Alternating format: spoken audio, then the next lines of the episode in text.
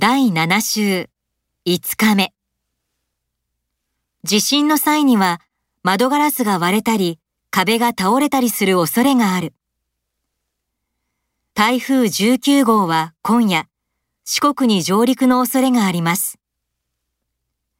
満員電車で毎日通勤するのは辛いものがある。彼の歌には心に響くものがある。何でも多ければいいというものでもない。お金があれば幸せだというものでもない。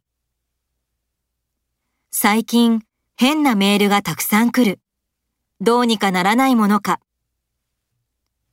デジカメが壊れた。治らないものだろうか。デジカメが壊れた。なんとか治らないものだろうか。